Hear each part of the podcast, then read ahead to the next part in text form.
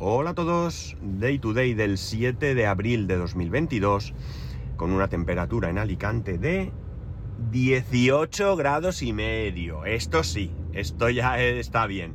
Hace sol, no veo desde donde me encuentro ni una sola nube, es verdad que aquí hay edificios eh, altos, pero eh, eh, no, no veo ninguna nube. Estoy viendo allá al fondo las montañas y, y nada, se ve esto todo despejadito. Así que más contento no podía estar.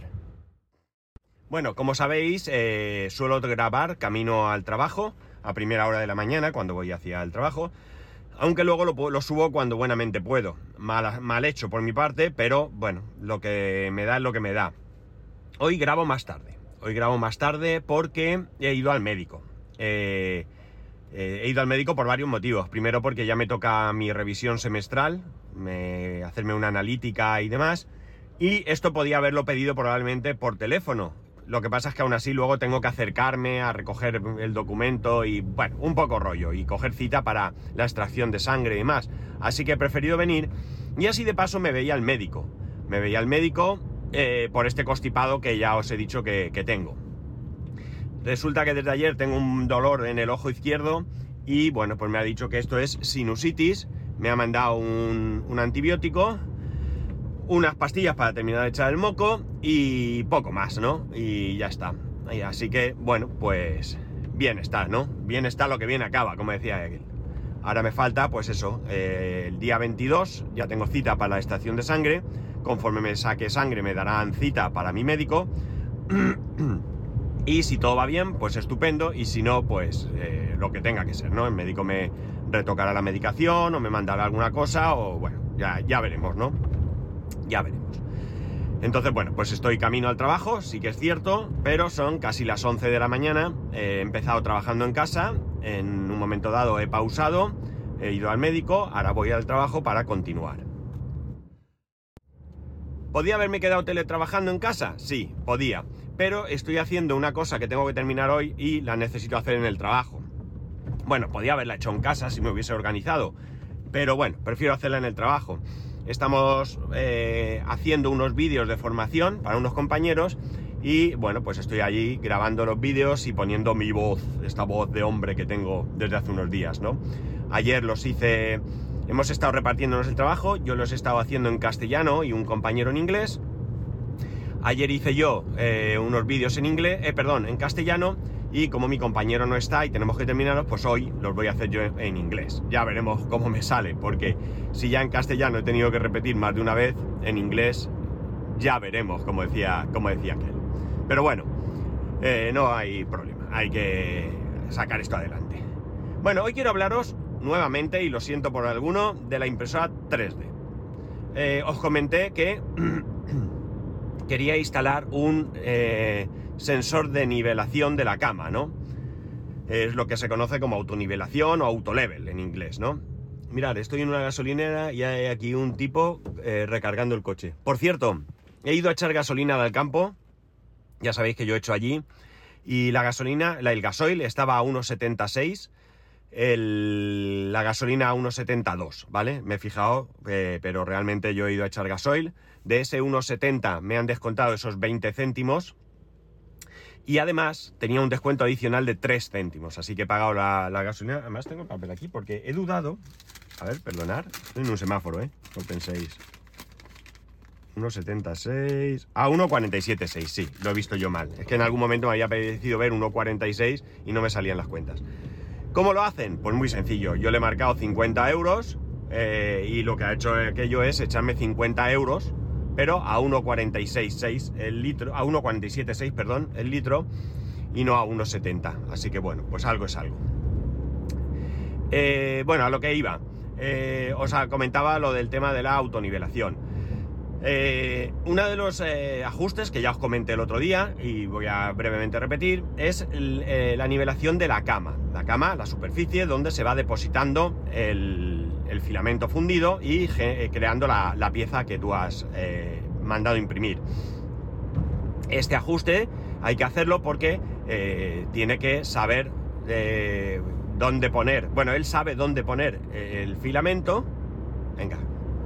Pero, claro, si no está bien ajustado, y hay mucha separación, pues las primeras capas empiezan a salir mal, ¿no? Bueno, las primeras y las siguientes. Empieza a imprimir en el aire en vez de ahí, o muy pegado y no sale el, filamento. El método tradicional, eh, ya os lo comenté también, es eh, hay que hacer eh, en cada esquina de la cama, de las cuatro esquinas que tiene, tú ajustas la distancia entre la cama y el nozzle, que es la por donde sale el filamento, y tienes que ir ajustando, subiendo y bajando la cama con unos tornillos hasta que puedes meter un folio, un folio, un, folio clásico típico de, una 4 de, de, 80 gramos, y ese folio roza, oyes como roza, pero ni se atasca ni se rompe, ¿vale? Tú oyes ahí el ruidito de que está rozando, ya está. Y eso lo vas haciendo en las cuatro esquinas y luego compruebas en el centro y a partir de ahí pues es una nivelación que si tienes un poquito de paciencia o práctica funciona bastante bien. Para evitar esto hay lo que conocemos como lo que os he dicho, un sensor de nivelación. Hay de diferentes tipos, ¿vale? Hay por ultrasonidos, hay bueno. El que yo tengo es uno que lo que hace es que tiene un pin, eh, un palito, ¿vale? Que lo que hace es que sube, baja y según donde se posiciona le dice a la impresora qué altura hay. Y la impresora ya se mueve eh, pone la cama donde corresponde, ¿vale? O sea, muy fácil porque pa, mide, en este caso, en vez de cuatro esquinas más el centro, mide nueve puntos. Y bueno, pues se pone a imprimir. El caso es que llevo, compré allá por septiembre, más o menos, diría yo, eh, compré un sensor de nivelación clónico, ¿vale? Hay una marca, Antlab, creo que es, o algo así, nunca me acuerdo de memoria, que fabrica el original y luego hay muchas marcas que lo han clonado y fabrican otros, ¿no? ¿Qué ocurre? Que son más baratos y evidentemente de menor calidad, ¿no? El caso es que yo encontré un momento de una oferta, valía 22 euros y me descontaban 7 euros, con lo cual eh, me costaba 15 euros y algo, no eran 22 exactos, 22,90 o algo así, me costó 15,90. Y lo compré. Y lo he tenido en un cajón sin tocar hasta ahora que he cambiado la placa. ¿Podía haberlo intentado con la otra placa? Sí, pero bueno, decidí que me esperaba.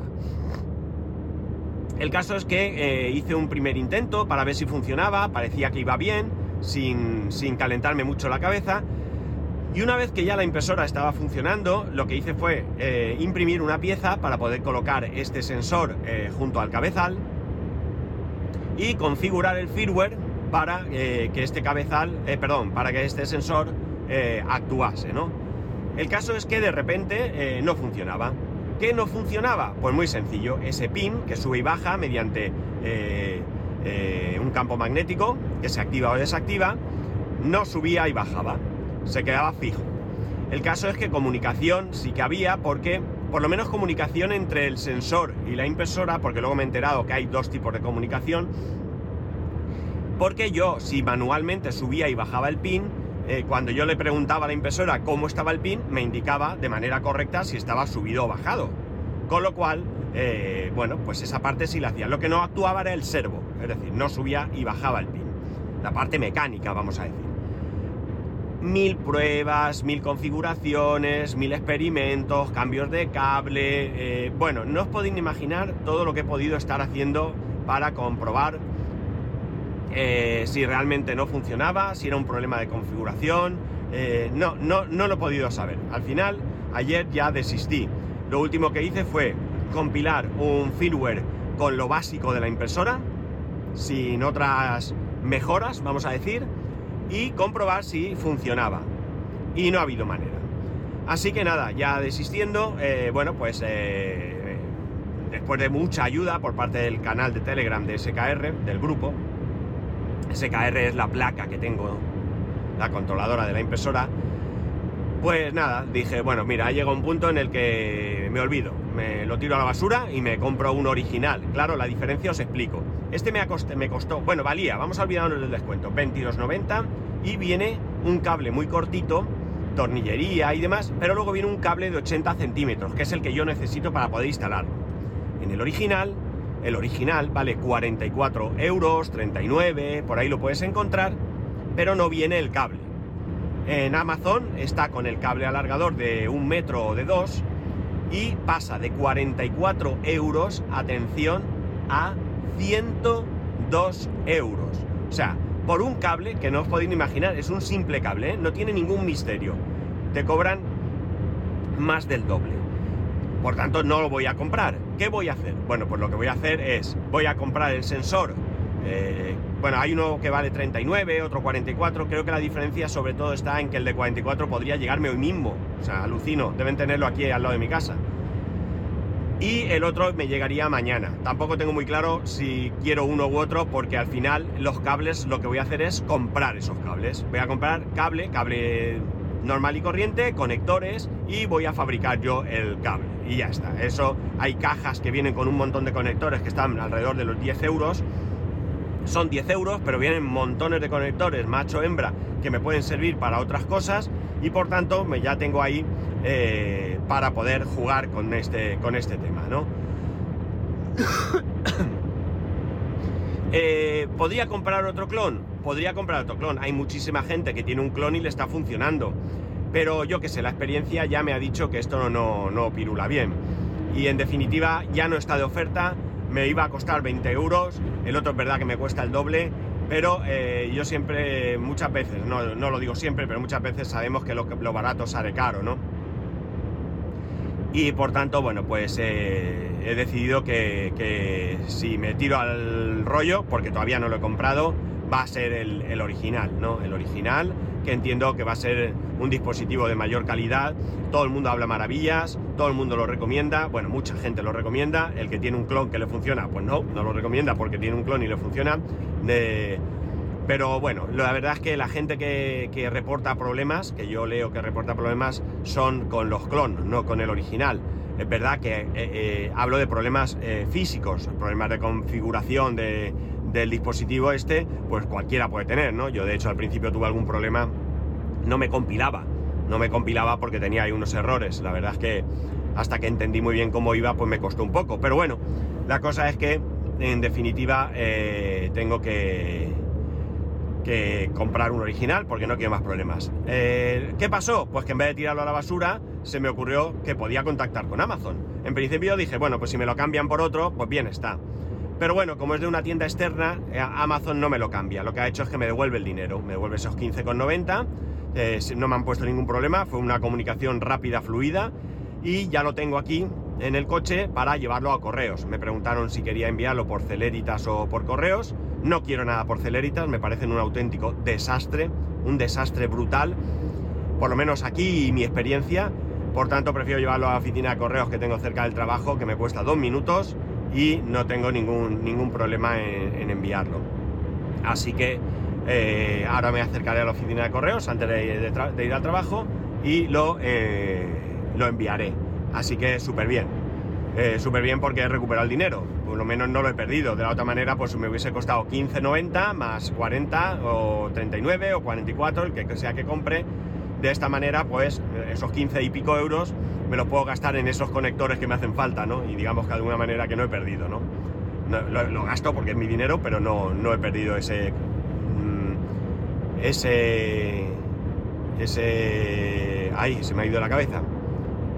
Bueno, este dispositivo que si no tendría que tirar, no me sale el nombre. Por cierto, que se conoce como BL, B de Barcelona, L de Lugo, Touch, de, de tocar, ¿vale? BL Touch, ¿vale? Y bueno, pues ya os iré contando.